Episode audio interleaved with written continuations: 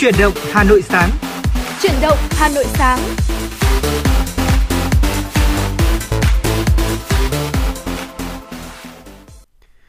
Vâng, xin chào mừng quý vị thính giả. Đây bây giờ đã là sáu giờ ba mươi sáng rồi. Tôi là Tuấn Kỳ cùng với người bạn dẫn của tôi là Lê Thông. Rất vui khi được đồng hành cùng với quý vị thính giả trong chương trình Chuyển động Hà Nội sáng ngày hôm nay. Chương trình của chúng tôi đang được phát sóng trực tiếp trên tần số ép em chín mươi sáu mê ga héc của Đài Phát Thanh và Truyền hình Hà Nội. Chương trình cũng đang được phát trực tuyến trên trang web hanoitv chấm vn.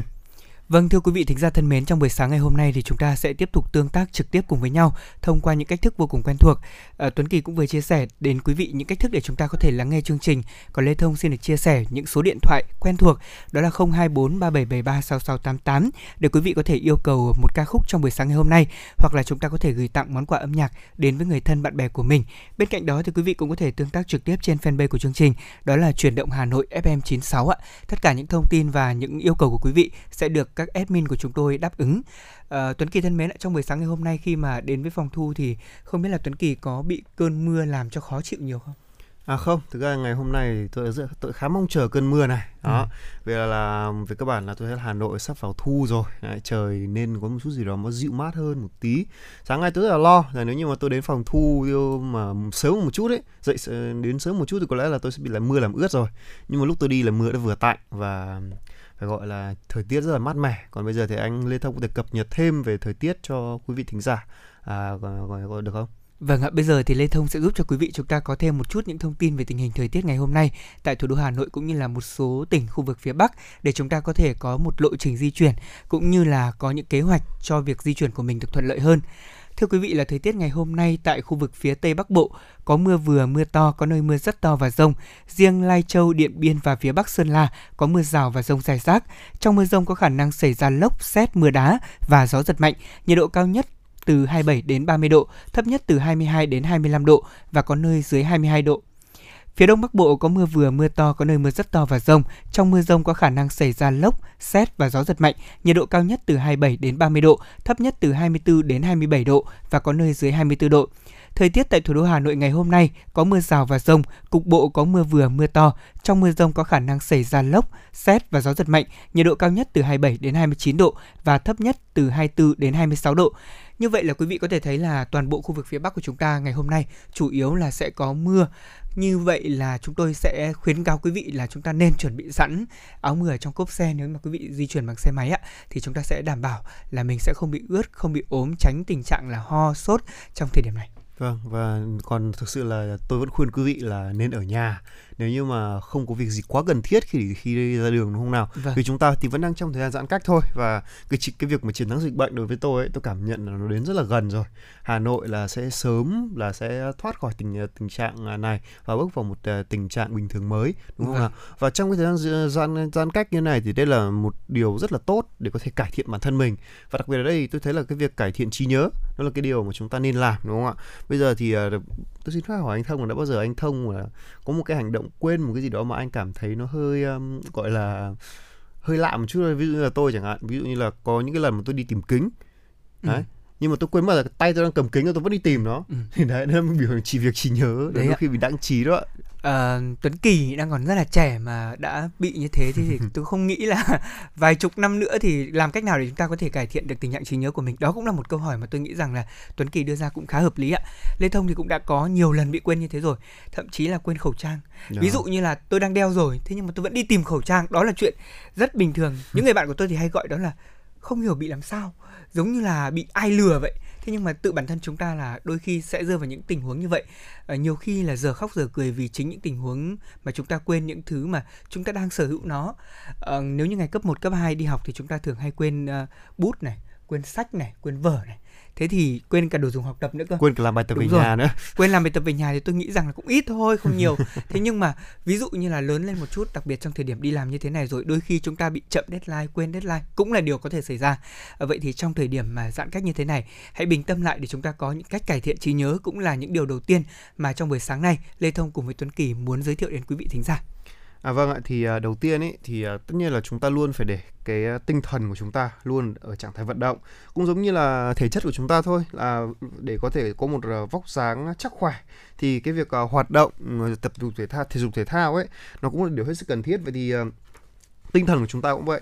Cái việc mà chúng ta kích thích tinh thần hoạt động ấy sẽ giúp não luôn khỏe mạnh này, và tránh bị một cái tình trạng mà các bạn trẻ ở trên mạng xã hội thường gọi là tao hay gọi là kiểu ít hoạt động ấy. Ừ. Giống như kiểu khi mà một ngày mà chúng ta ngủ quá nhiều không suy nghĩ thì dần dần là cái tư duy của chúng ta dần sẽ bị chậm đi. Anh Thông công nhận được đó không ạ?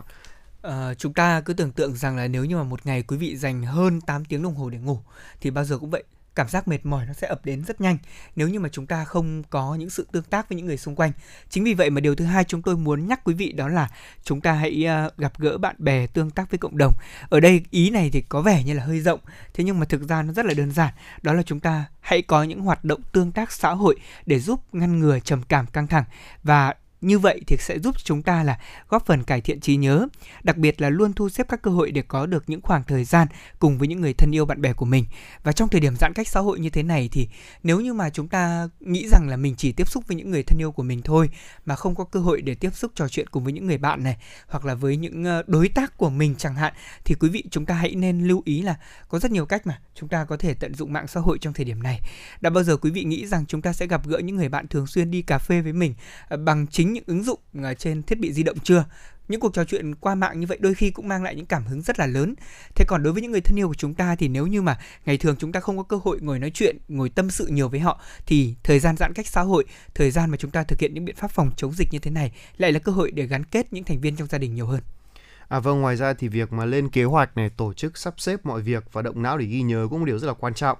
Thì uh, phải nói rằng là trong cuộc sống bề bộn như thế này thì có rất nhiều thứ chúng ta phải nhớ, kể cả những người đang gọi là work from home, đang làm việc tại nhà ấy, thì uh, có lẽ chúng ta sẽ công việc chúng ta cũng sẽ bề bộn như thế thôi. Như vậy nên là để uh, sắp xếp công việc và có thể gọi là làm tốt, hoàn thành mọi công việc ấy, thì uh, một người bạn gọi là tôi luôn gợi ý cho các bạn đó là giấy nhớ hoặc là điện thoại. Vâng. Điện thoại di động luôn là có những cái chức năng là có thể giúp chúng ta ghi nhớ những điều cần làm trong ngày này, nhắc nhở chúng ta theo làm từ đúng giờ. Còn giấy nhớ ấy là cái thứ mà chúng ta có thể viết lên và dán ừ. xung quanh mình là nhớ làm cái này và nhớ làm cái kia. Đó, đó là một cái cách rất là tốt. Và ngoài ra thì để hạn chế sự phân tâm ấy thì cố gắng là chỉ nên làm một việc thôi. Đấy, bố tôi luôn nói với tôi là riêng con ấy là chỉ có làm được có làm muốn làm tốt ấy thì chỉ có tập trung vào làm một việc thôi, đừng cố làm nhiều, làm nhiều thì sẽ bị hỏng.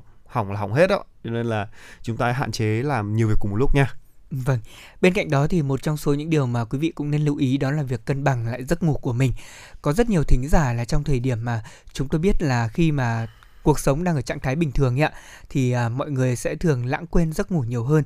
Thay vào đó thì ví dụ như một bộ phận giới trẻ, các bạn sinh viên chẳng hạn, thì lại sẽ quan tâm đến việc dành thời gian buổi tối của mình để có thể à, học bài này, hoặc là thậm chí để có thể ví dụ như là các bạn cày phim rồi à, hoạt động à, trên mạng xã hội nhiều hơn. Thế nhưng ban ngày thì các bạn lại dành thời gian ngủ nhiều hơn, cảm giác mệt mỏi, uể oải cả ngày. Đó là điều mà rất dễ thấy trong thời điểm đang uh, bình thường. Thế nhưng mà khi mà chúng ta đã thực hiện giãn cách xã hội rồi thì cũng có, vẫn có rất là nhiều người nói rằng là giấc ngủ của mình vẫn không có thể đạt được những tiêu chí mà bản thân mong muốn hoặc là theo khuyến cáo. Tại vì sao ạ? Tại vì quý vị chúng ta không cân bằng được công việc cũng như là không cân bằng được thời gian nghỉ ngơi của mình. Thành ra là ví dụ như những lúc có một số đặc thù công việc, chẳng hạn như là các bạn ý phải uh, làm việc thường xuyên trong giờ hành chính từ tám giờ cho đến mười bảy giờ hàng ngày. Thế nhưng khi mà làm việc ở nhà thì khoảng thời gian đó nó được thu hẹp hơn, tại vì một số hoạt động họp hành của các cơ quan nó cũng giảm đi. Thay vào đó là những việc làm mà chúng ta phải hoàn thành theo kế hoạch của sếp chẳng hạn. Thế thì có rất là nhiều bạn trẻ lại dành thời gian đó để chúng ta làm những việc không liên quan khác, cho nên là giấc ngủ vẫn chưa được đảm bảo. Thế vậy thì theo khuyến cáo của các bác sĩ thì một ngày quý vị chúng ta lưu ý là nên ngủ đủ tám tiếng đồng hồ. Tức là chúng ta phải phân chia ra làm các giấc, ví dụ như là uh, giấc buổi trưa thì quý vị nên uh, ít nhất là từ mười lăm phút đến hai mươi phút chẳng hạn. Thế thì giấc buổi tối chúng ta cũng sẽ cố gắng duy trì thời gian như thế nào đó để đảm bảo tổng thời lượng ngủ trong một ngày là tám tiếng. Nhưng đừng uh, ngủ vào những cái giờ ví dụ như là bốn năm giờ chiều mà còn đi ngủ thì chắc chắn tối thì khó ngủ lắm và rất là đau đầu quý vị ạ. Còn một điều nữa mà cũng rất là quan trọng đó là về dinh dưỡng. Chúng ta nên ăn uống lành lành mạnh. Hãy lựa chọn à, ưu tiên ăn các loại trái cây này, à, ngũ cốc, rau, củ gì đó. À, chọn những nguồn protein mà nó ít béo, chẳng hạn như là cá tươi, các loại đậu và gia cầm không có da. Đó, và hạn chế các chất cồn cũng rất là quan trọng. Thì vì là hàng ngày uống quá nhiều rượu ấy thì thường dẫn đến việc là rối loạn trí nhớ và sa sút tinh thần rất là nhiều nữa quý vị ạ. Bên cạnh đó thì uh, trong thời gian này thì chúng ta cũng vẫn nên duy trì những hoạt động thể chất. Đây cũng là điều mà chúng tôi luôn luôn chia sẻ cùng với quý vị là trong thời gian giãn cách như thế này thì chắc chắn là những hoạt động thể dục thể thao của chúng ta bị hạn chế nhiều. Tuy nhiên là không phải không có cách để chúng ta tập luyện. Ờ, hôm trước khi mà trò chuyện cùng với cả anh Trọng Khương ấy, thì tôi cùng anh Trọng Khương có chia sẻ cùng với quý vị thính giả là có rất nhiều những bài tập chúng ta có thể tập tại nhà. Tuy nhiên là cũng có một số mẹo để chúng ta có thể cải thiện nếu như mà quý vị đang là những người uh, tập thể hình chẳng hạn, hoặc là tập luyện uh, những môn liên quan đến làm sao để cải thiện vóc dáng của mình. Có rất nhiều cách đấy ạ. Ví dụ như là chúng ta có thể tận dụng những bình nước, những chai nước lớn để chúng ta có thể uh, cho nước vào đó và xem như đó là những quả tạ tại nhà, thì cũng là một cách để chúng ta tập luyện. Và duy trì thể chất hàng ngày thì sẽ giúp cho hoạt động của não bộ của chúng ta cũng sẽ tốt hơn. Đối với hầu hết những người khỏe mạnh thì Bộ Y tế của Mỹ khuyến cáo rằng là quý vị nên dành ít nhất một trăm năm mươi phút một tuần với những hoạt động thể chất vừa phải như là yoga, aerobic, đi bộ hoặc đạp xe, hoặc là bảy mươi lăm phút một tuần với những hoạt động mạnh hơn như chạy bộ hoặc là bóng bàn, quần vợt, cầu lông, tập gym hoặc là bơi. Và tốt nhất là dĩ nhiên các bài tập này chúng ta cũng nên là chia đều chúng vào nhiều buổi trong tuần, chứ cũng không nên là tập luyện một cách dồn dập. Và nếu các bạn không có thời gian để tập luyện đầy đủ hoặc trong thời gian này thì hãy tạo công việc uh, những thói quen của mình bằng việc là bảo đảm duy trì vận động mười phút đi bộ một ngày, có thể đi thang máy hoặc là đi bằng thang bộ. Như thế này thì những quý vị thính giả nào trong thời gian giãn cách này mà nhà chúng ta nhiều tầng đấy ạ, thì cái việc mà chúng ta đi lên đi xuống, đi lên đi xuống, dành thời gian khoảng mười phút như vậy đi bộ lên xuống thì cũng đã là một bài tập có thể nói là cũng đủ để giúp cho chúng ta cải thiện vận động. À, vâng. Và cuối cùng là cái việc mà vận động thể chất này ấy, sẽ giúp chúng ta có thể gọi là kiểm soát được một số căn bệnh mãn tính, ví dụ như là căn bệnh à, tiểu đường này, hay là căn bệnh trầm cảm, huyết áp này, và các vấn đề liên quan đến thận hoặc tuyến giáp. Khi mà cơ thể chúng ta khỏe mạnh thì đầu óc mình minh mẫn được, đúng không quý vị? Cho nên là việc giữ gìn sức khỏe, đặc biệt trong thời điểm dịch bệnh hiện nay là rất quan trọng. Nó không chỉ giúp chúng ta gọi là duy trì một trí nhớ tốt, một đầu óc tỉnh táo, mà còn giúp chúng ta gọi là chống lại được dịch bệnh nữa. À, còn ngay bây giờ thì để khởi động buổi sáng ngày hôm nay, chúng tôi xin được mời quý vị thưởng thức một nhạc phẩm do Vũ Cát Tường và Hoàng Phong thể hiện.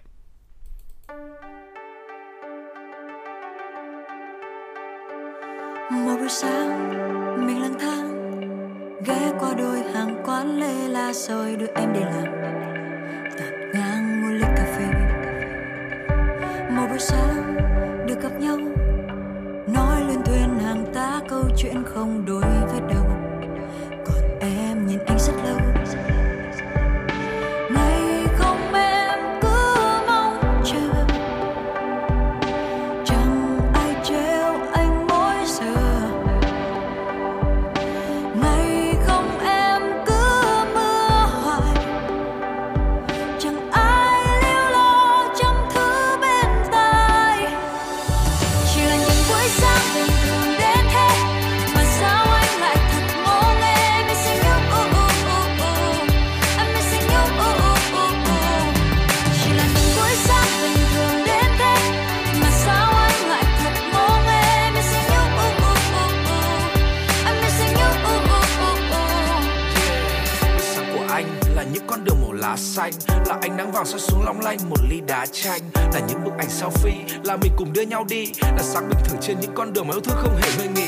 Kim ngắn kim dài của hai ta, khoảng cách luôn bằng nhau, đường ngắn đường dài mà anh qua đều có em đằng sau. Và anh mong muốn một sáng thức dậy ta mãi luôn gần nhau, cùng những ngọt ngào để đôi ta mãi luôn luôn gần nhau. Mỗi sáng đường kẹt xe, cứ nôn nao chẳng biết thế nào để đến đúng giờ, giờ em chờ em quá lâu. Mỗi buổi sáng ngày bình an, nở trên môi cười ngỡ như không người, vì khi thấy anh em quên hết xung quanh. Ngày không em cứ mong chờ, chẳng ai trêu anh mỗi giờ.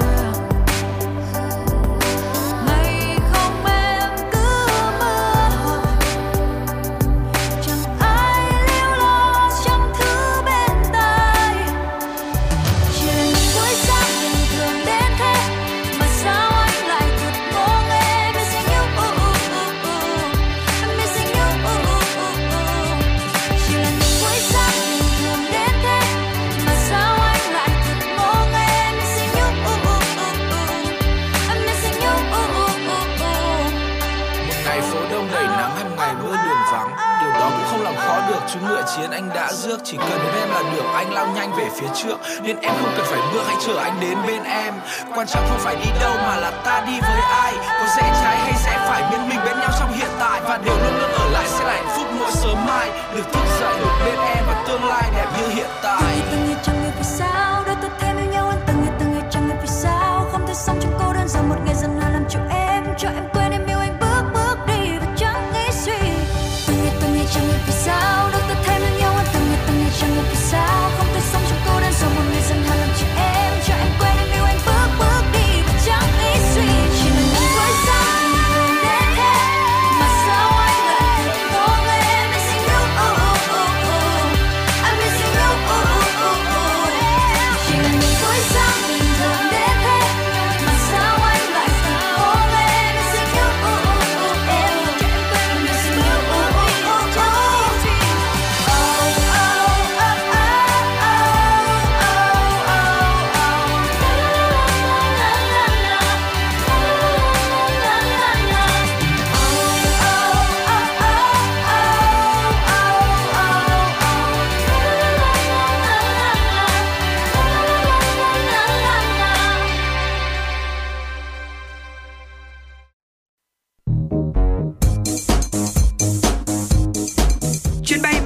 ép em chín sáu đang chuẩn bị nâng độ cao. Quý khách hãy thắt dây an toàn, sẵn sàng trải nghiệm những cung bậc cảm xúc cùng ép em chín sáu.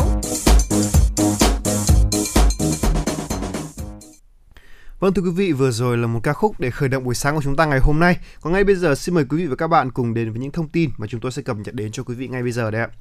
Trao đổi về kết quả chiến dịch tiêm chủng thần tốc những ngày qua tại Hà Nội, Bí thư Thành ủy Đinh Tiến Dũng khẳng định đây là thành quả nhờ sự lãnh đạo, chỉ đạo sáng suốt của Trung ương, là biểu hiện của sức mạnh đoàn kết và chung ý chí quyết tâm của Hà Nội cùng các bộ, ngành và các tỉnh, thành phố. Thay mặt Đảng bộ, chính quyền và nhân dân thành phố Hà Nội, ông Đinh Tiến Dũng cảm ơn sự quan tâm của Trung ương, sự chỉ đạo sát sao kịp thời của Chính phủ, Thủ tướng Chính phủ, sự giúp đỡ của Bộ Y tế, các tuyến bệnh Trung ương, các bệnh viện, ngành công an, quân đội, các cơ sở y tế tư nhân, đặc biệt nhấn mạnh sự hỗ trợ quan trọng kịp thời của mười hai tỉnh, thành phố đã cử đoàn công tác đến với thủ đô. Nhấn mạnh vai trò chủ thể, trung tâm của người dân trong phòng chống covid mười chín, ông Đinh Tiến Dũng kêu gọi người dân Hà Nội tiếp tục tin tưởng, ủng hộ các biện pháp phòng chống dịch của Trung ương và thành phố, nhất là tự giác thực hiện các biện pháp phòng chống lây lan dịch bệnh khi đi tiêm vaccine. Bí thư Thành ủy Đinh Tiến Dũng tin tưởng với nội lực và quyết tâm của thành phố, cùng sự quan tâm của Trung ương, sự giúp đỡ của các bộ, ngành và các địa phương, Hà Nội sẽ đẩy lùi sớm dịch bệnh và sớm bắt đầu trạng thái bình thường mới, cùng mở ra giai đoạn phục hồi, phát triển cho vùng kinh tế trọng điểm và cả nước. Bộ Giao thông Vận tải vừa đề xuất phân cấp quản lý các cảng hàng không thành ba nhóm theo mức độ quan trọng của từng sân bay. Trong đó, nhóm ba được dự kiến giao với các địa phương quản lý. Nhóm ba gồm có các cảng hàng không như Điện Biên, Cát Bi, Vinh, Pleiku, Buôn Ma Thuột, Cần Thơ. Việc chuyển giao sẽ thông qua chuyển quyền sử dụng đất đai, quyền sở hữu các công trình tại các cảng hàng không nhằm phát huy tính tự chủ, tự chịu trách nhiệm của chính quyền địa phương. Đề xuất này được kỳ vọng là sẽ tạo sự chủ động trong việc xã hội hóa đầu tư, qua đó giảm áp lực về nguồn vốn đầu tư của nhà nước đối với đầu tư phát triển kết cấu hạ tầng hàng không. Cũng theo các chuyên gia, cùng với việc huy động rộng rãi về nguồn vốn đầu tư xã hội hóa thì không cần phải thì cần phải đảm bảo được những yếu tố về mặt công khai minh bạch, đảm bảo lợi ích nhà nước, nhà đầu tư và của người dân. Thưa quý vị, Cục Cảnh sát Quản lý Hành chính về Trật tự xã hội Bộ Công an phối hợp với Công an thành phố Hà Nội lắp đặt các camera quét mã quy rờ tại hai mươi ba chốt kiểm soát phương tiện ở cửa ngõ ra vào. Các chốt lắp hệ... các chốt lắp đặt hệ thống camera quét mã quy rờ thông qua webcam cải tiến tốc độ và quét so với camera quét qua của điện thoại. Theo Cục Cảnh sát Quản lý Hành chính về Trật tự xã hội, cách thức tổ chức hoạt động của camera trong việc quét mã quy rờ rất thuận tiện, như bố trí dây kết nối giữa webcam với máy tính, có độ dài đảm bảo giãn cách giữa người khai báo sức khỏe với cán bộ kiểm soát tại chốt, khoảng cách giữa webcam với người khai báo y tế khi xuất trình quy rờ tối đa ba mươi xăng ti mét. Tùy từng điều kiện tại chốt, cán bộ tại chốt có thể linh hoạt bố trí cho phù hợp, chú ý webcam tại vị trí ngay ngắn, cố định, tránh tình trạng rơi vỡ ảnh hưởng đến quy trình sử dụng. Việc sử dụng ứng dụng phần mềm vê en e i đê với giao diện tiện lợi hơn với người dân, à, tăng tốc độ xử lý tự động của hệ thống kiểm soát di chuyển, giúp xử lý nhanh chóng cho người dân, tránh ùn tắc tại chốt. Thưa quý vị, để có thể đảm bảo không bị đứt gãy sản xuất trong bối cảnh dịch bệnh covid mười chín đang có diễn biến phức tạp thì thời gian qua, tại thủ đô Hà Nội đã có nhiều doanh nghiệp đăng ký tham gia mô hình vùng xanh doanh nghiệp. Trên cơ sở tổ an toàn covid mười chín tại doanh nghiệp, từ khi áp dụng chỉ thị số mười sáu, Liên đoàn Lao động quận Hoàng Mai Hà Nội đã hướng dẫn cho công đoàn cơ sở tham mưu chủ doanh nghiệp thực hiện mô hình vùng xanh doanh nghiệp. Điều này có ý nghĩa rất lớn trong việc đây là việc doanh nghiệp sẽ cam kết test covid mười chín cho người lao động hàng tuần. Ngoài ra thì những doanh nghiệp này đều phải có kế hoạch chia ca sản xuất, thực hiện một cung đường hai điểm đến và tiêm vaccine cho người lao động. Từ một doanh nghiệp, mô hình vùng xanh doanh nghiệp đã được nhân rộng ra nhiều doanh nghiệp trên địa bàn thành phố. Cũng theo các chuyên gia, mô hình này đã giúp các doanh nghiệp rất nhiều trong việc đảm bảo phòng chống dịch bệnh an toàn, bảo vệ người lao động và không đứt gãy sản xuất. Vâng, thưa quý vị, vừa rồi là một số thông tin chúng tôi mới cập nhật được, và hiện nay thì tôi cũng qua tôi cũng đọc một cái, cái tin tức khá thú vị muốn chia sẻ cho quý vị, đó là cái việc mà không biết là dạo gần đây thì anh không có xem phim Việt Nam nhỉ? Tôi thì gần như là các bộ phim Việt Nam đang chiếu trên truyền hình thời điểm này tôi đều xem đấy. À, thì anh có nhận ra đặc điểm gì mới không? Các bộ phim đấy nếu như mà nói về mới có nghĩa rằng là đều họ trong thời điểm này như chúng ta thấy đấy ạ, đang dịch bệnh như thế này thì những bộ phim ví dụ như là Hương vị tình thân hay là bộ phim Ngày mai bình yên, rồi rất nhiều các bộ phim khác như là Cây táo nở hoa chẳng hạn, là những bộ phim đang hướng về đề tài gia đình nhiều hơn. Và có thể thấy rằng thêm một bộ phim nữa mà tôi cũng thấy là hướng về những người trẻ và đặc biệt là có ý nghĩa trong thời điểm này, ví dụ như là bộ phim mười một tháng năm ngày chẳng hạn. Đây là những bộ phim mà đang thu hút sự quan tâm của rất nhiều quý vị khán giả. Vâng, đúng là như vậy rồi. Thì ngày hôm qua tôi đọc một cái tin như thế này, tức là đề xuất là cấm phim Việt cổ suý bạo lực và vi phạm pháp luật. Đó, tôi đọc cái, cái tin này tôi cảm thấy rất là bất ngờ, vì khi mà tôi theo dõi một số phim Việt ấy, cũng như anh Thông nhận định là như vậy, thì tôi cảm thấy rằng là hướng về gia đình nhưng mà tại sao lại có những cái yếu tố cổ suý về bạo lực và vi phạm pháp luật. Thì tôi sẽ chia sẻ thông tin cho quý vị như sau. Đó là vấn đề này và vấn đề tiền kiểm và hậu kiểm trong luật điện ảnh được đem ra thảo luận tại phiên họp của Ủy ban Thường vụ Quốc hội. Ngày mười bốn tháng chín, tại phiên họp thứ ba, Ủy ban Thường vụ Quốc hội cho ý kiến về dự thảo luật điện ảnh sửa đổi. Dự thảo luật điện ảnh sửa đổi gồm tám chương, năm mươi hai điều và trong đó là kế thừa, là chỉnh lý, sửa đổi và bổ sung hai mươi lăm điều, quy định mới hai mươi bảy điều so với luật điện ảnh hiện hành. À, Bộ trưởng Bộ Văn hóa, Thể thao và Du lịch Nguyễn Văn Hùng cho hay là trong quá trình xây dựng dự luật thì có nhiều ý kiến xung quanh vấn đề là phổ biến phim trên không gian mạng. Vì vậy nên là đưa dự thảo đưa ra hai phương án. À, theo phương án một là hậu kiểm, là nhà phát hành là phổ biến phim tự kiểm và chịu trách nhiệm phân loại nhãn dán phim, dán nhãn phim. À, Bộ Văn hóa, Thể thao và Du lịch sẽ phối hợp với Bộ Thông tin và Truyền thông để kiểm tra và xử lý việc tự phân loại phim phổ biến trên không gian mạng theo quy định của pháp luật. Vâng ạ, và cũng thông tin này thì Bộ trưởng Nguyễn Văn Hùng cũng cho rằng đây là một cách tiếp cận mới và linh hoạt trong bối cảnh phát triển dịch vụ phát hành, từ đó giúp giảm thiểu gánh nặng về chi phí và nhân sự cho các nhà quản lý. Tuy nhiên thì nguy cơ của việc tự kiểm là có thể để lọt những sản phẩm phản ánh sai trái về nội dung lịch sử, bạo lực, khiêu dâm, xâm hại trẻ em, và điều này sẽ gây nên những hậu quả tiêu cực trong đời sống văn hóa xã hội, khó xử lý một cách kịp thời và triệt để. Với phương án hai là tiền kiểm thì phim chỉ được phổ biến khi có giấy phép phân loại do Bộ Văn hóa, Thể thao và Du lịch, Ủy ban Nhân dân cấp tỉnh cấp hoặc là quyết định. À, theo Bộ trưởng thì đa số các thành viên chính phủ và cơ quan chính phủ soạn thảo thống nhất là lựa chọn phương án là hậu kiểm. À, đó là thảo luận tại phiên họp, và về nội dung này thì à, chủ nhiệm Ủy ban Quốc phòng An ninh Lê Tấn Lê Tấn Tới đề nghị là cần có những quy định trách nhiệm của các tổ chức cá nhân phổ biến phim trên không gian mạng, tức là họ phải tự phân loại, chịu trách nhiệm về tác phẩm, nhất là những vấn đề liên quan đến quốc phòng, an ninh, trẻ em, tôn giáo, dân tộc, vân vân. Vâng, và liên quan này thì điều mười một, nội dung và hành vi nghiêm cấm trong hoạt động điện ảnh, thì ông Lê Tấn Tới cũng đề nghị là cần quy định rõ ràng và chi tiết hơn. Ông cũng đề cập là tình trạng hiện nay một số bộ phim có tình tiết cổ súy cho hành vi vi phạm pháp luật, phạm tội, thế nhưng không bị xử lý. Một số phim lại phản ánh rất chân thực, chi tiết về sự tự diễn biến, tự chuyển hóa, làm cho người xem nhận thức sai. Ông nêu ví dụ bộ phim Người phán xử là một trong những bộ phim có nội dung bạo lực. Phó Chủ tịch Thường trực Quốc hội Trần Thanh Mẫn yêu cầu Ban soạn thảo luật điện ảnh cần tiếp tục nghiên cứu, tiếp thu, làm rõ các ưu nhược điểm của từng nội dung, đẩy nhanh tiến độ để hoàn thiện hồ sơ, gửi tài liệu đúng quy định và quy trình để trình Quốc hội xem xét và cho ý kiến. À, không biết là sau khi đọc thông tin này thì anh Thông cảm thấy như thế nào rồi?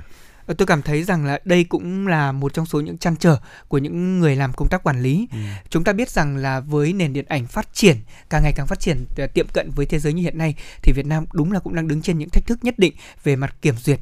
Tôi nghĩ rằng với những bộ phim mà trước khi lên sóng được kiểm duyệt một cách kỹ lưỡng, đó cũng là điều rất nên. Đặc biệt là như phát biểu của ông Lê Tấn Tới thì cũng rất là đáng chú ý đấy ạ. Ông còn nêu ví dụ bộ phim Người phán xử là một trong những bộ phim có nội dung bạo lực. Và ông cho rằng là từ bộ phim này thì cũng dễ dẫn đến hiện tượng, tôi có đọc một bài báo ngày hôm qua thì ông có nói rằng dễ dẫn đến hiện tượng là hành vi cổ súy cho việc là vi phạm pháp luật, và đặc biệt là những cái hiện tượng liên quan đến là giang hồ xuất hiện nhiều hơn. Ờ, ý kiến này ngay lập tức thì cũng đã gây tranh cãi rất là nhiều, đặc biệt là đối với những nhà làm phim. Tôi nghĩ rằng là có một thời gian chúng ta thấy rằng rất nhiều những bộ phim phát hành trên YouTube của các nghệ sĩ cũng có những yếu tố này. Chính vì vậy mà chúng ta cũng thấy rằng là những người làm công tác quản lý họ cũng đang uh, soi vào vấn đề này để có thể bảo đảm là môi trường phim ảnh của Việt Nam trở nên là an toàn hơn cho trẻ em. Tôi nghĩ đấy là một điều cũng cần thiết, tại vì với con trẻ của chúng ta, việc tiếp cận các nền tảng trực tuyến, đặc biệt là các bộ phim, dần dần thì cũng dễ dàng hơn chúng ta rất nhiều so với thời điểm cách đây tầm mười lăm hai mươi năm. Tôi phải cam đoan với quý vị rằng mười lăm hai mươi năm trước khi mà xem phim nó không được dễ như bây giờ. Trẻ con cũng không được phép tùy tiện chọn những bộ phim mà các con muốn xem như bây giờ. Bây giờ thì chỉ cần một cú click thôi, nếu như mà chúng ta không có sự uh, uh, quan tâm của các bậc phụ huynh ở nhà, không có sự giám sát, thì tôi nghĩ rằng là rất nhiều những bộ phim có nội dung độc hại đã đến tay, đến mắt, đến tai của những đứa trẻ. Và có một thời gian, uh, không biết là Tuấn Kỳ còn nhớ không, các YouTuber, trong đó có YouTuber Thơ Nguyễn ấy, thì rồi. cũng đã làm cho chúng ta thấy rằng là uh, môi trường mạng thực sự là nó cũng không phải là an toàn, vì những nội dung mà cô ấy sản xuất đã có một phần định hướng sai lạc cho trẻ em.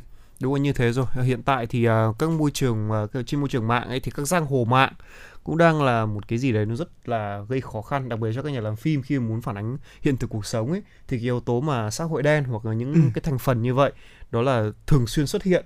Và nhưng mà cái, cái công cụ của nhà làm phim ấy chỉ dùng nó là công cụ để phản ánh đời sống thực tế và để lên án một bộ phận thôi.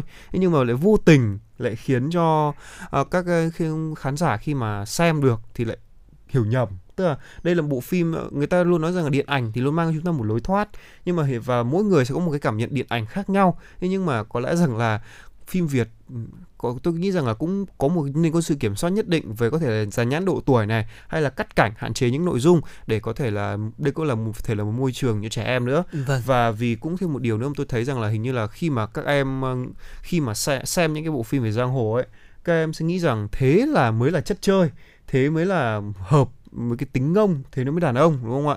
Nhưng mà phải nói đi thì cũng phải nói lại thôi, những bộ trên các bộ phim giang hồ nổi tiếng trên thế giới có những bộ phim đã từng đạt giải Oscar, đúng không ạ? Ví dụ như là phim Bố Già chẳng hạn, đấy là bộ phim kinh điển về xã hội đen của của, của Italia ở, ở trên ở trên đất Mỹ đó, nhưng mà bộ phim nó đã đạt tận giải Oscar, cho nên là cũng và những người khán giả rất là yêu thích. Những thế hệ của có thể là thế hệ già hơn chúng ta, hay là thế hệ của chúng của tôi hay anh Thông cũng rất là yêu thích nó, và nó cũng không quá gây cái cái cái, cái sự gọi là ảnh hưởng uh, tiêu cực, đúng không nào? Và mặc dù là đúng có những cái yếu tố mà tôi thấy là thậm chí còn khắc nghiệt hơn, có những yếu tố mà nó còn thật hơn rất là nhiều so với phim Việt Nam. Thế nhưng mà các nhà làm phim ở nước ngoài, ở, ở Mỹ, ở Hollywood đã làm như thế nào mà khiến cho bộ phim được yêu thích nhiều như vậy? Đó cũng là một điều mà chúng ta nên học tập. Hay là bộ phim gần đây nhất là bộ phim Peaky Blinders, những bóng ma Anh Quốc. Nó không chỉ đơn thuần là một bộ phim xã hội đen đâu, mà nó là một đơn thuần ấy, mà nó lại trở thành nên sâu sắc hơn. Một cách khai thác sâu sắc hơn là cách để biến một đứa đứa trẻ, đứa con trai thành một người đàn ông. Đó, cho nên đó cũng là cách chúng ta nên khai thác nếu là làm về góc độ mà sẽ có yếu tố bạo lực và giang hồ. Những vâng. bộ phim tôi kể trên đều có những yếu tố bạo lực rất khủng khiếp, phải nói là tôi phải dùng từ là khủng khiếp luôn, chứ còn không được như ở Việt Nam đâu ạ. Vâng. Dạ vâng. À, chúng tôi cũng xin được quay trở lại với ý kiến của ông Lê Tấn Tới, thì ông có cho rằng là sau khi mà vê tê vê chiếu bộ phim Người Phán Xử thì tình hình tội phạm băng nhóm xã hội đen xảy ra nhiều. À, câu nói này thì dĩ nhiên là sẽ gây những tranh cãi, và như Tuấn Kỳ cũng có đưa ra thêm một số những dẫn chứng về các bộ phim của nước ngoài. Chúng ta thấy rằng là phim truyền hình hoặc là phim điện ảnh bao giờ cũng là những mảng màu mà ở đó thì những nhà làm phim có đan xen giữa hai yếu tố, đó là giữa yếu tố liên quan đến việc giáo dục và giữa yếu tố liên quan đến việc là vạch trần cái sự thật của đời sống xã hội. Thế thì chúng ta cũng biết là bộ phim Người Phán Xử thì là một bộ phim mà đã từng lên sóng, phải nói là đây là giờ vàng của truyền hình quốc gia.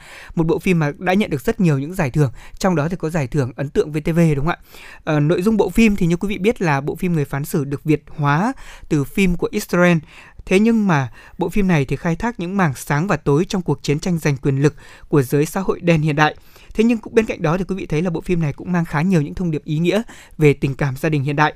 Thông điệp của bộ phim, như đạo diễn Nguyễn Danh Dũng đã từng chia sẻ rằng điểm nổi bật nhất của bộ phim này vẫn là đề cao giá trị của gia đình. Nên khi làm bất cứ điều gì thì mỗi người cũng cần nghĩ đến gia đình, bảo vệ sự bình yên của gia đình. Như có một câu nói mà ông trùm Phan Quân đã nói trong bộ phim này, không biết là quý vị còn nhớ không? Đó là gia đình là thứ tồn tại duy nhất, còn những thứ khác có hay không thì nó không quan trọng. Tuy nhiên tôi lại có một cái câu phản biện với anh, anh Lê Thông này, tức là có thật đúng, nó là có cái thông điệp về gia đình rất rõ ràng, và phim Bố Già cũng có những thông điệp về gia đình cực kỳ rõ ràng nữa. Nhưng mà những cái cảnh, nhưng mà tại sao mà có thể nó hơi khó để so sánh một bộ phim gọi là truyền hình với một bộ phim điện ảnh nổi tiếng như uh, so Bố Già với cả uh, Người Phán Xử. Tuy nhiên ấy, thì cái yếu tố gia đình ở trong uh, trong Bố Già tôi cảm thấy là nó sâu sắc hơn rất là nhiều. À, đó, đó là từ từng chi tiết nhỏ. Đó, đó là phụ thuộc vào sự cảm nhận của mỗi người. Thế nhưng mà với góc nhìn của những nhà làm phim thì hãy nhớ những chi tiết trong bộ phim này. À, sau cùng thì giá trị về gia đình vẫn hơn cả. Dù chúng ta là ai đi chăng nữa trong xã hội này, dù chúng ta là người thuộc thế hệ nào, thuộc lứa tuổi nào, thuộc thành phần nào trong xã hội, thì những giá trị về gia đình nó vẫn có ở trong đó. Đúng. Nếu như mà chúng ta thực tế là chúng ta quan sát kỹ bộ phim Người Phán Xử, thì ở đây chúng tôi chỉ muốn nói rằng là với bất cứ một cái câu kết luận nào đi chăng nữa thì cũng không thể nói là lấy một bộ phim ra để có thể so sánh như vậy, tại vì nó cũng không hoàn toàn là có cơ sở, không hoàn toàn có một số lượng nào hợp lý.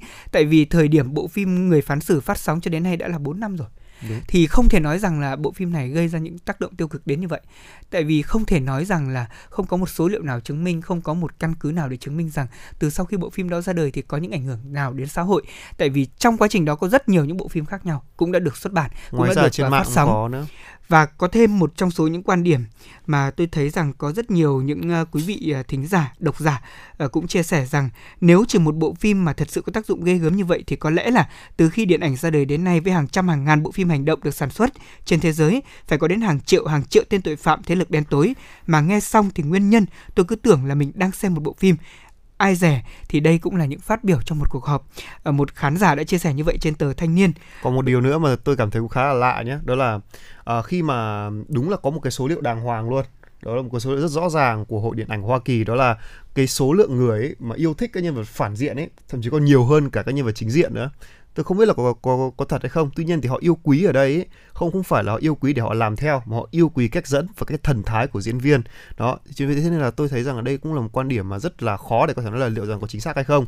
À, còn à, nói về phim mà điện ảnh thì phải nói đánh giá là Người Phán Xử ấy là một bộ phim điện ảnh và nó có mang một cái tính chất vừa có gia đình mà vừa thực tế, nó rất là tuyệt vời. Tuy nhiên thì vẫn còn rất nhiều những bộ phim khác cũng có thể đã tác động ít nhiều đến các các bạn khán giả thì sao? Ở ví dụ trên mạng chẳng hạn, không biết là anh anh còn nhớ là cái có một cái đợt mà có những bộ phim nó khá là nổi nhưng hiện tại đã bị xóa rồi. Đó là những bộ phim như Chạm Mặt Giang Hồ này của những giang hồ mạng Việt Nam, không biết là anh anh Thông còn nhớ cái cái, cái phim đó không? Tôi lại không xem phim này. À. À, bản thân tôi thì rất ít khi xem những phim uh, bạo lực. Đấy, cá nhân tôi là như vậy. Tại vì uh, chúng ta biết rằng là mỗi bộ phim ở trên mạng thì đều phục vụ những đối tượng uh, khán giả khác nhau. Thế nhưng mà có thể nói rằng như thế này này, việc uh, những bộ phim được ra đời như thế nào, ý nghĩa của nó ra làm sao thì chắc chắn là trước khi được phát sóng phải có sự kiểm duyệt. Vì nói gì thì nói, đây cũng là một phát biểu mà tôi nghĩ rằng chúng ta cũng đáng để suy ngẫm. Tại vì với uh, việc mà điện ảnh và truyền hình phát triển như hiện nay, để có thể quản lý nội dung của cả phim truyền hình và điện ảnh thì chúng ta cũng cần phải có những chế tài phải nói rằng nghiêm ngặt hơn, hoặc là cần đưa ra những quy định hợp lý để nhằm giảm bớt những tác động xấu từ phim ảnh đến đời sống thực tế. Có rất nhiều uh, những bộ phim mà chúng ta không không cần phải nói là những bộ phim về uh, giang hồ mạng đâu, mà những bộ phim ví dụ như là có những thông điệp tốt ở trong đó, những câu nói trong bộ phim đã thành những phương châm sống của rất nhiều bạn, đặc đó. biệt là những bạn trẻ. Chính vì vậy mà chúng ta cũng là những người làm phim thì chúng ta cũng nên chú ý là xem là trong bộ phim của chúng ta bao nhiêu phần trăm tính toán những yếu tố và những hình ảnh liên quan đến bạo lực, hoặc là chúng ta có cách làm như thế nào để nó giảm bớt những hình ảnh tiêu cực, để quý vị khán giả, đặc biệt là với những người mà họ có con nhỏ chẳng hạn, khi xem những bộ phim đó trước mặt các con thì cũng cảm thấy rằng là nó sẽ có ý nghĩa giáo dục nhiều hơn là ý nghĩa cổ súy. Đấy, chúng ta phải làm rõ những quan điểm như vậy. Rồi, như ví dụ rồi. Như chúng ta phải nói rằng là như thế này này, có một ý kiến mà tôi đọc tôi cũng thấy rất là đáng chú ý, đó là uh, bộ uh, có rất nhiều những ý kiến là cách đây mười lăm năm khi mà sang Thái Lan làm việc thì một khán giả chia sẻ rằng họ có xem một số kênh truyền hình của nước bạn thì có thấy là rất rõ ràng là họ bài trừ những hình ảnh nhạy cảm. Ví dụ như nếu trên phim có cảnh dí dao, súng vào đầu nạn nhân thì hình ảnh dao súng sẽ bị làm mờ, và ngay cả nhân vật chính khi hút thuốc thì điếu thuốc cũng sẽ bị uh, làm mờ như vậy. Còn ở Việt Nam của chúng ta thì như thế nào?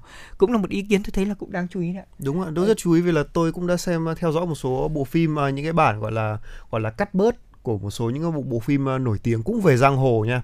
Và phải nói thật là đã hạn chế rất là nhiều, và có hai gọi là có hai lớp đó, một lớp là dành cho những người gọi là đủ nhận thức để xem, còn những lớp khác là cho trẻ em. Và phải nói đây là một chủ đề tôi thấy khá là thú vị, đúng không anh Thông? Vâng. Thì chủ đề đã khiến cho tôi và anh Thông nó phải có một màn hơi gọi là tranh luận khá là nảy lửa về cái vấn đề này. Còn ngay bây giờ thì chắc là hãy để à, thư giãn một chút, chúng ta hãy cùng à, đến với một giai điệu âm nhạc quý vị nhé.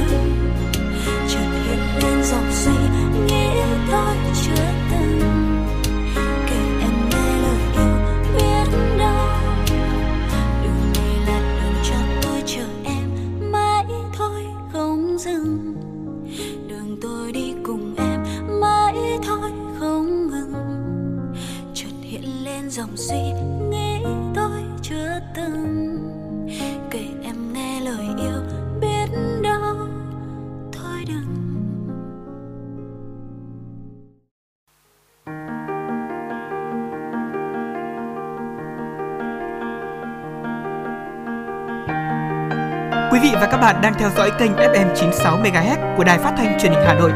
Hãy giữ sóng và tương tác với chúng tôi theo số điện thoại không hai bốn ba bảy bảy ba sáu sáu tám tám. ép em chín mươi sáu đồng hành trên mọi nẻo đường.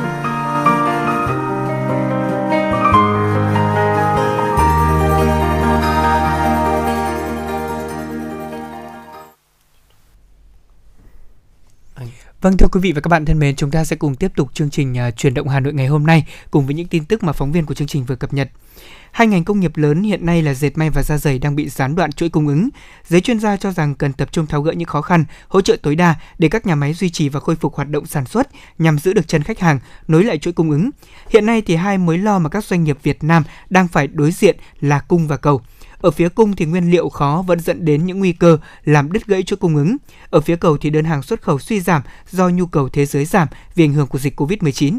Các doanh nghiệp đang phải đối mặt với nguy cơ khách hàng quốc tế dừng hoặc hủy đơn để chuyển sang nước khác. Cũng theo các chuyên gia là bên cạnh việc hỗ trợ định hướng từ cơ quan quản lý, các doanh nghiệp cũng phải tận dụng sự phục hồi của thị trường Mỹ và châu Âu để có thể đẩy mạnh xuất khẩu, đặc biệt là vào dịp mua sắm gia tăng cuối năm. Hiện nay Việt Nam cũng đã ký kết nhiều hiệp định thương mại cần phải tận dụng triệt để để xuất khẩu. Thưa quý vị, bước sang tuần thứ hai của năm học hai nghìn không trăm hai mươi mốt hai nghìn không trăm hai mươi hai, bên cạnh niềm vui năm học mới thì phương pháp dạy và học trực tuyến đã bộc lộ một số bất cập như thời lượng học còn dài, hệ thống mạng yếu, chất lượng bài giảng chưa lôi cuốn. Mặc dù thời lượng học trực tuyến đã được giảm lược so với khối kiến thức tiểu học, tuy nhiên vẫn không thể tránh khỏi hiện tượng là học sinh mệt mỏi, chán nản. Chia sẻ với báo Kinh tế và Đô thị, nhiều giáo viên cho rằng là hiện chưa có quy định cụ thể với bài giảng khi dạy trực tuyến, mà chỉ có hướng dẫn chung. Vì vậy mà cách thức tổ chức tiết học trực tuyến là phụ thuộc nhiều vào sự sáng tạo của giáo viên. Theo các chuyên gia thì để dạy học trực tuyến có chất lượng thì cần phải cấu trúc lại chương trình trên cơ sở nội dung của chương trình dạy học trực tuyến, dạy học trực tiếp truyền thống. Ngoài ra thì việc tổ chức dạy học trực tuyến nên linh hoạt, không áp dụng quá cứng hay đồng loạt theo kiểu đồng phục với các nhà trường ở các địa phương. Vừa qua, Đoàn Thanh niên Bộ Tư lệnh Cảnh vệ phối hợp cùng với Trung tâm Huyết học và Truyền máu Bệnh viện mười chín tháng tám, Bộ Công an tổ chức chương trình hiến máu tình nguyện với tựa đề Giọt máu nghĩa tình chung tay đẩy lùi covid mười chín.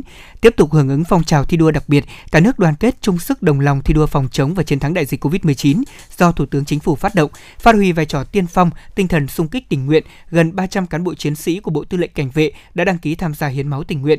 Dự kiến là sẽ có khoảng ba trăm đơn vị máu đóng góp vào lượng máu dự trữ tại các cơ sở y tế, đáp ứng tình trạng khan hiếm máu do ảnh hưởng của dịch bệnh covid mười chín. Thưa quý vị, Công an tỉnh Vĩnh Long vừa phối hợp với Bệnh viện Đa khoa tỉnh Vĩnh Long tổ chức tiêm vaccine phòng covid mười chín mũi hai đợt một cho các chức sắc, chức việc, tín đồ tiêu biểu của các tôn giáo trên địa bàn tỉnh. Đợt này có hai trăm mười các chức sắc, chức việc, tín đồ các tôn giáo được tiêm ngừa vaccine phòng covid mười chín mũi hai. Để bảo đảm đủ điều kiện được tiêm ngừa, trước khi tiêm, các chức sắc, chức việc, tín đồ được nhân viên y tế của bệnh viện kiểm tra sức khỏe và hướng dẫn tự theo dõi sức khỏe tại các nhà tại nhà sau khi tiêm. Các chức sắc, chức việc, tín đồ các tôn giáo đến tiêm ngừa vaccine phòng covid mười chín đã nghiêm túc tuân thủ các biện pháp phòng chống dịch như đeo khẩu trang, sát khuẩn và giữ khoảng cách an toàn. Việc nghiêm Việc tiêm vaccine phòng, vaccine phòng covid mười chín cho các chức sắc, chức việc và tín đồ tôn giáo thể hiện sự quan tâm của Đảng, Nhà nước và chính quyền địa phương đối với các tôn giáo, dân tộc, qua đó góp phần động viên các chức sắc, chức việc tiếp tục tham gia vào phong trào toàn dân bảo vệ an ninh Tổ quốc, thực hiện có hiệu quả các biện pháp phòng chống dịch để cùng chung tay với các cấp, các ngành đẩy lùi dịch bệnh và giữ gìn an ninh trật tự tại địa phương. Thưa quý vị, một thông tin mà chúng tôi vừa cập nhật được. Tối ngày hôm qua, thì ông Lê Tuấn Định, Chủ tịch Ủy ban nhân dân quận Đống Đa, Hà Nội cho biết là những ngày vừa qua, thực hiện chỉ đạo của Thành ủy, Ủy ban nhân dân thành phố Hà Nội, quận Đống Đa đang tiến hành xét nghiệm thần tốc cho toàn bộ người dân trên địa bàn. Qua sàng lọc đã phát hiện một số trường hợp dương tính với SARS-cô vê hai. Phường Thổ Quan ba có ba trường hợp dương tính với SARS-cô vê hai là người già, không ra khỏi nhà và không tiếp xúc với người ngoài. Lực lượng y tế của địa phương này hiện đang chẩn đoán và tìm nguyên nhân. Ủy ban nhân dân quận Đống Đa ngay sau đó đã khẩn trương ban hành quyết định số hai bảy không hai về việc thiết lập vùng cách ly y tế tại phường Thổ Quan từ mười chín giờ ngày mười bốn tháng chín để phòng chống dịch bệnh covid mười chín. Vùng cách ly y tế này bao gồm toàn bộ ngõ Trung Tả và từ số nhà ba đến số nhà bốn mươi lăm đường ven Hồ Văn Chương. Vùng cách ly y tế này có tổng số là bốn trăm mười hộ gia đình với một nghìn ba trăm ba mươi nhân khẩu. Ông Lê Tuấn Định cũng thông tin thêm là trước tình hình dịch bệnh diễn biến phức tạp và khó lường, thì quận sẽ tiến hành khẩn trương việc khử khuẩn trên địa bàn cách ly, tiếp tục đẩy nhanh xét nghiệm cho người dân từ hai đến ba lần để sàng lọc và bóc tách ép không ra khỏi cộng đồng. Thời điểm chúng ta thấy là dịch bệnh đang có nhiều chiều hướng lắng xuống, thì quận cũng đang chỉ đạo các phường kiểm soát chặt chẽ người đi lại tại các vùng đỏ, bảo vệ tốt không để dịch lây lan vào các vùng xanh. Trước đó, thì toàn bộ khu vực ngõ Trung Tả cũng đã được cách ly. Tuy nhiên, để khoanh vùng dập dịch triệt để, quận Đống Đa đã mở rộng các vùng cách ly y tế để phòng chống dịch bệnh, thiết lập khu cách ly y tế trên địa bàn phường, bao gồm Văn Chương, Hàng Bột, Thổ Quan, Khâm Thiên và Văn Miếu trong vòng mười bốn ngày kể từ mười chín giờ tối ngày mười ba tháng tám cho đến mười chín giờ tối ngày hai mươi bảy tháng tám. Ờ, có thể nói rằng là trong những ngày mà chúng ta thấy là dịch bệnh cũng đang có chiều hướng lắng xuống này, chúng tôi cũng rất mong những thông tin tích cực nhiều hơn.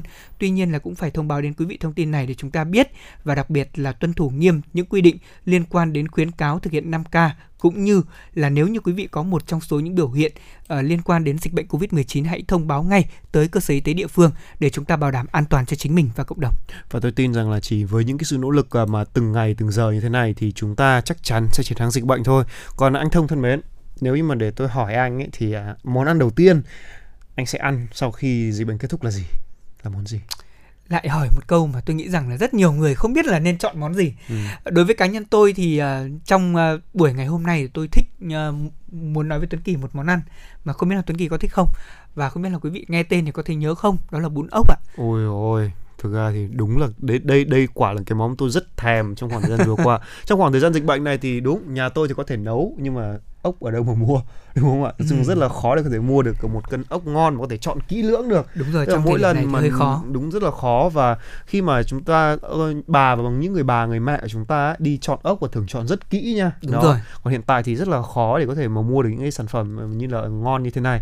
Và anh Thông nói thì tôi lại cảm thấy thèm, rất thèm. Vì tôi ừ. tôi đã được ăn sáng đâu. Vâng. À, Tuấn Kỳ nói đến một trong số những nội dung mà tôi nghĩ rằng là quý vị cũng đang quan tâm là không biết là sáng nay ăn gì. Thế thì thôi, nếu như mà quý vị chưa ăn hoặc là quý vị có thể tham khảo cho buổi trưa của mình cũng được, thì à, món bún ốc sẽ là món mà chúng tôi à, giới thiệu đến quý vị.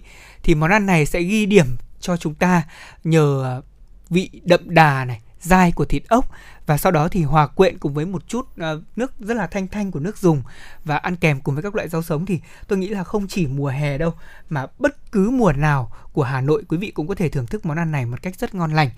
Và trong thời điểm mà giãn cách như thế này thì đúng như Tuấn Kỳ nói đấy, việc mua ốc thì cũng không phải là dễ dàng đâu. Tuy nhiên thì nếu như mà chúng ta cố thì vẫn có đấy. Nhưng mà độ ngon của nó thì không biết là có được như là thời điểm trước giãn cách mà chúng ta có thể lựa chọn thoải mái như Tuấn Kỳ nói. Đúng là nguyên liệu thì chúng ta có thể nói là khó kiếm, thế nhưng mà không phải là khó tìm đến mức như vậy. Đầu tiên thì là nồi nước dùng, đúng không ạ? Nồi nước dùng thì thông thường thì không biết là nhà quý vị ninh như thế nào, thế nhưng mà có một thính giả có chia sẻ về với chương trình là anh thường hay ninh một cân xương gà trong khoảng bốn giờ. Đây là trong tình hình giãn cách thì anh có chia sẻ như vậy. Và anh ấy thì thường, thường sử dụng loại ốc bươu đã được sơ chế sẵn ở siêu thị. Đấy, nguyên liệu không khó vì đúng. Trong siêu thị tôi thấy là ví dụ như trong Big C hoặc Vinmart thì vẫn có những uh, khay ốc như thế này. Uh, quý vị mua về và chỉ việc bóc muối với một chút rượu để khử mùi tanh, sau đó thì chúng ta sẽ xào với một chút mắm này và hành phi cho thật đậm đà. Nghe đến đây thôi thì cũng thấy là cũng khá là thèm rồi. Hành phi thì rất là thơm, đúng không? Nói chung hành phi nếu như được xếp, nói riêng món hành phi thôi, tôi nói nếu như mà gọi là có một món ăn kèm gì đấy mà nó hoàn hảo và nó gọi là huyền thoại đối với người Việt Nam ấy thì có hai thứ, à ba thứ, đó là hành phi, lạc giang và tôm mỡ. Nó ừ. nó qua một chút luôn, thôi, đúng không? Đúng. À, thì bên cạnh đó thì món này thì quý vị thính giả cũng có thể tham khảo thêm là món bún ốc này, nếu như mà có chả ốc ăn kèm thì cũng rất là ngon. Ôi chả ốc thì làm như thế nào ạ?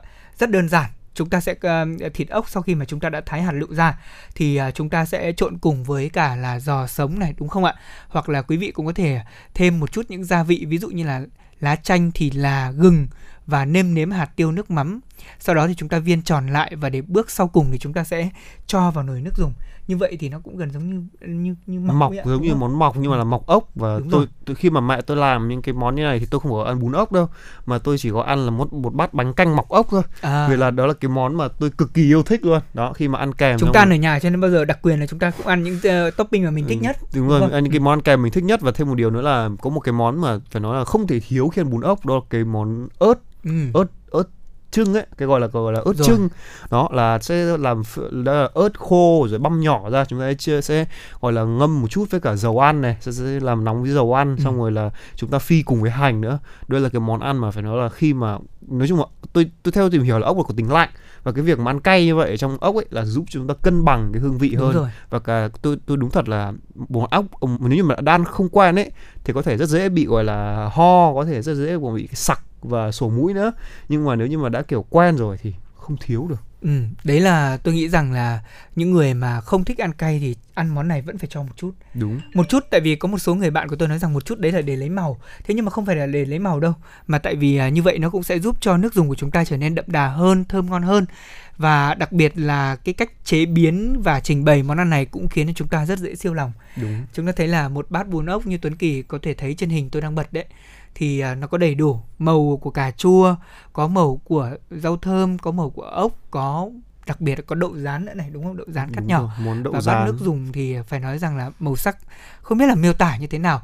Và quý vị, trong những ngày mà chúng ta đang thực hiện giãn cách xã hội như thế này, nếu mà được ăn một tô bún ốc tại nhà thì nó cũng thật sự là à, rất là đặc biệt. Vâng. Bún ốc mà thường thường thì ví dụ như mùa hè Lê Thông nấu thì tôi sẽ cho thêm một chút riêu nữa.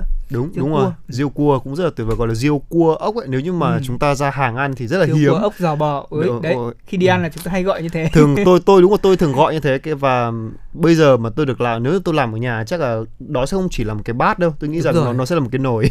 À, mẹ tôi rồi, từng trêu tôi là con ăn như con ăn một cái nồi vậy. Vì những mỗi lần tôi ăn những cái món này là tôi ăn rất là nhiều. Vâng. Và đối với tôi ấy, thì thêm một cái một một cái món món đồ ăn ghém không thể thiếu đó là rau sống. Đúng rồi. Có thể một chút lá chuối đúng không? Một chút à, một chút rau, à, chuối. rau chuối, rau, rau hoa chuối, chuối đấy. Rau hoa chuối, lá chuối. tôi xin lỗi, tôi, tôi, tôi xin lỗi quý vị. Và thêm một chút nữa là rau xà lách này, rồi rau thơm, có một có thể có thêm một tí giá đỗ. Giá đỗ. Đó là, là chúng ta gọi là vừa chuẩn bài luôn. Ừ. Đó, và dường như là đây, đây cũng là một cái sự gọi là cân bằng trong uh, ẩm thực, và chúng ta sẽ ăn xong chúng ta cảm thấy, tôi không biết miêu tả như thế nào, cảm nhận mỗi người khác nhau, nhưng mà tôi ăn xong rồi tôi cảm giác tôi muốn thêm bát nữa. Đó. Ừ. Đó là cũng...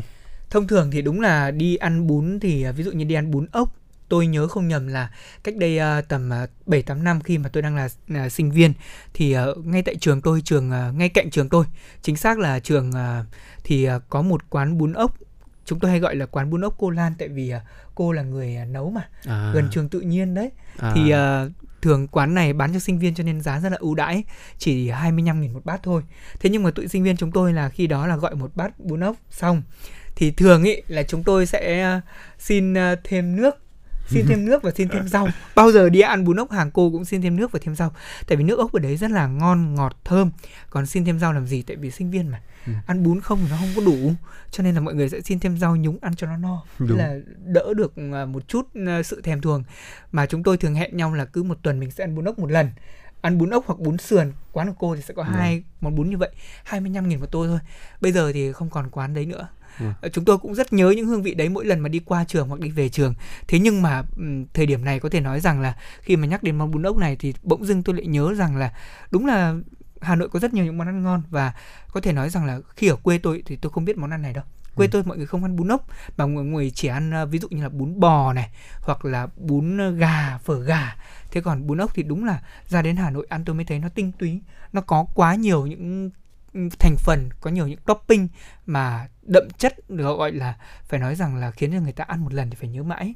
Ví dụ như những cái viên uh, mọc, chả ốc này, chả ốc, những viên mọc, mọc như Tuấn Kỳ nói đấy, như ăn bún sườn chúng ta hay có mọc đúng không? Đúng rồi. Thì cũng rất là ngon. Bún sườn có dọc mùng, có mọc. Nói đến thôi có quá nhiều những sự lựa chọn cho buổi sáng và buổi trưa của quý vị rồi. Đúng là như thế. À, ngoài ra tôi có một cái gọi là cái nét đẹp luôn á, tôi nhìn thấy một cái nét đẹp đó là ừ. có một lần là buổi vào hồi đó hồi hồi gần Tết thì tôi có đi qua Cung Thiếu Nhi và tôi thấy có một quán bún ốc gánh.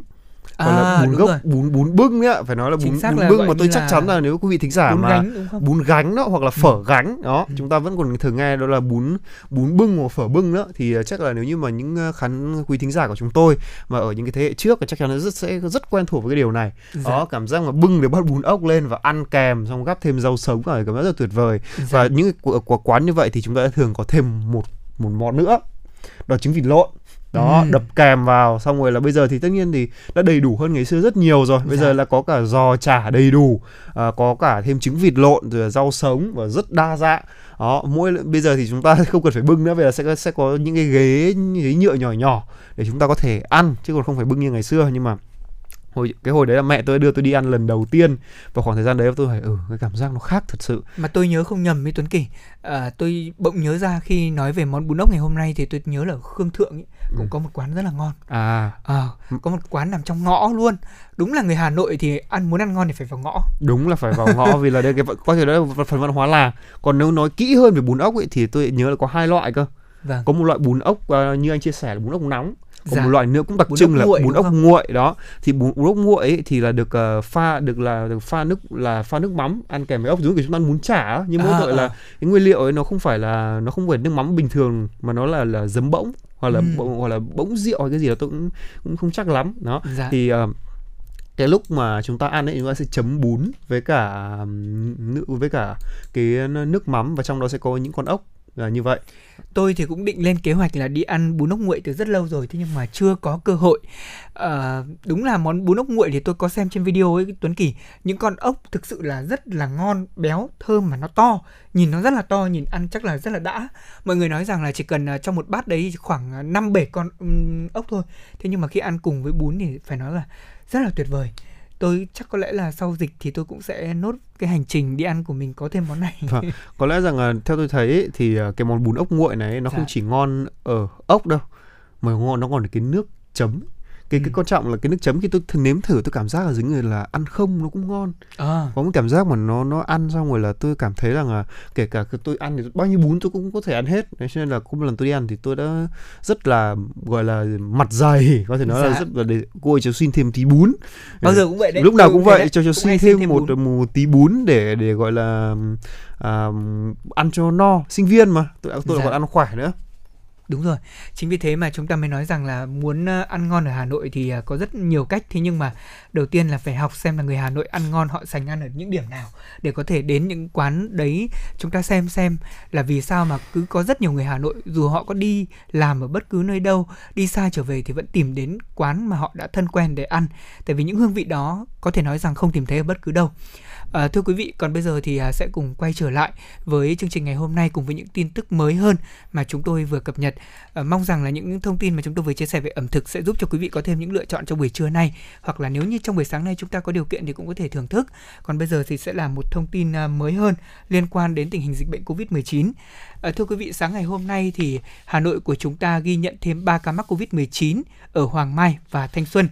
Thì các ca mắc mới ở covid mười chín của thủ đô Hà Nội phân bố theo quận huyện: Hoàng Mai hai ca, Thanh Xuân một ca, thuộc chùm sàng lọc ở khu vực phong tỏa.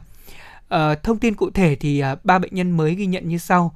Bệnh nhân thứ nhất là nam sinh năm một nghìn chín trăm sáu mươi hai, bệnh nhân thứ hai là nữ sinh năm một nghìn chín trăm bảy mươi tư. Hai bệnh nhân này thì ở Hoàng Văn Thụ, Hoàng Mai và sống trong khu vực phong tỏa đã được cách ly. Ngày mười bốn tháng chín được lấy mẫu xét nghiệm và cho kết quả dương tính. Bệnh nhân thứ ba là nữ sinh năm một nghìn chín trăm ba mươi lăm ở Thanh Xuân Trung, Thanh Xuân. Bệnh nhân sống trong khu vực phong tỏa đã được cách ly và xét nghiệm âm tính trước đó. Ngày mười bốn tháng chín được lấy lại mẫu xét nghiệm và cho kết quả dương tính. Như vậy là cộng dồn số ca mắc tại thủ đô Hà Nội trong đợt dịch thứ tư kể từ ngày hai mươi bảy tháng tư là ba nghìn tám trăm bốn mươi lăm ca. Trong đó số mắc ghi nhận ngoài cộng đồng là một nghìn năm trăm chín mươi sáu ca, số mắc là đối tượng đã được cách ly là hai nghìn hai trăm bốn mươi chín ca. À, vâng, thưa quý vị, một thông tin này đã giúp chúng ta biết được rằng là chúng ta có Hoàng Mai và Thanh Xuân Trung, đúng không ạ? Là hai địa điểm là có covid mười chín, nên là quý vị nếu như mà có nếu như mà có việc ấy, thì uh, có việc không quá khẩn cấp thì chúng ta không nên ra ngoài vào thời điểm này. Vì vâng. như các bạn thấy là dịch bệnh vẫn đang diễn biến, mặc dù là số ca nhiễm phải công nhận là đã giảm rồi nhờ có sự uh, vào cuộc quyết liệt của chính quyền các cấp và uh, sự đồng lòng của toàn của toàn dân thì uh, dịch bệnh cũng đã giảm đi khá là nhiều. Tuy nhiên thì chúng ta đang ở đâu thế ở yên chỗ đó để đến một cái chiến thắng triệt để, đúng không nào? Tôi tin vâng. là như vậy. Và ngay bây giờ thì thưa quý vị rằng là bây giờ chắc cô đến giờ quý vị đã phải thức dậy, cũng đa phần chúng ta đã thức dậy và bắt đầu một buổi sáng của mình rồi, đúng không ạ? Và quý vị và các bạn thân mến, nếu như mà quý vị có một có những cái tâm tư tình cảm gì muốn chia sẻ hay là một bài hát muốn gửi đến cho người thân yêu thì đừng quên số điện thoại đường dây nóng của chương trình chúng tôi là không hai bốn ba bảy bảy ba sáu sáu tám tám. Và vâng, thưa quý vị, à, theo một cái thông tin này, thêm một thông tin nữa để dành cho quý vị à, trong cái đợt này, đó là sắp tới đây ý, thì iPhone mười ba sẽ ra mắt với bốn phiên bản và sẽ lên kệ vào ngày hai mươi tư tháng chín. Đây sẽ là thông tin à, dành riêng cho những uh, những người nào mà yêu thích uh, hãng táo khuyết. Nhưng mà đây đây sẽ là thời lượng mà chúng tôi sẽ chia sẻ đến uh, quý vị vào chương trình Chuyển động Hà Nội trưa nha. Và còn ngay bây giờ thì uh, thay cho cái uh, lời chào buổi sáng của chúng tôi, xin được gửi đến quý vị và các bạn uh, một uh, ca khúc Thức giấc do Đà Lạt thể hiện.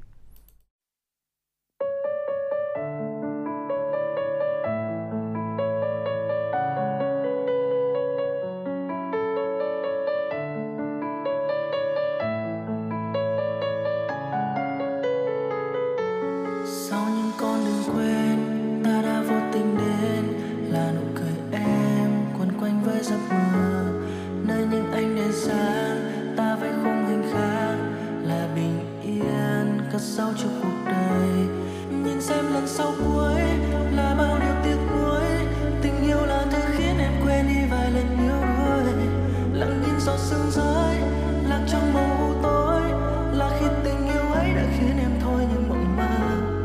Anh vẫn thức giấc trên giường với giấc mơ vật tan, bản nhạc vụt qua một phim kia dừng lại, nghe tiếng mưa rơi bên thềm anh ngước mắt lặng nhìn rồi chờ đợi mãi vẫn không quay lại.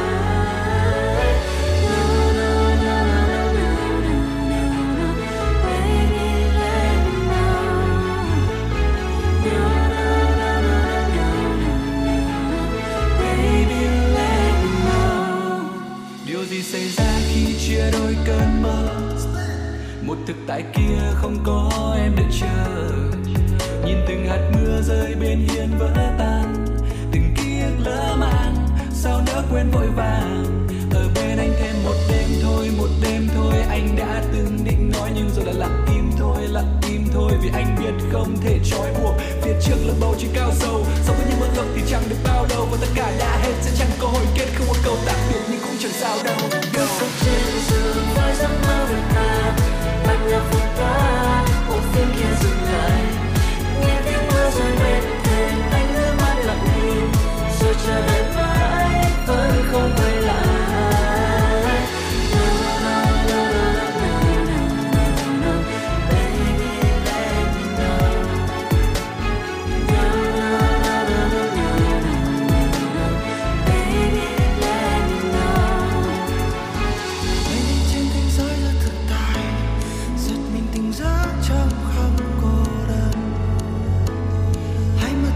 Giấc mơ chẳng thành nhạt nhẽo từng chút ái ấm em còn đâu đây, lại là một ngày mới anh thức giấc với thở dài, lại là một ngày mới anh thức anh bằng nỗi đau.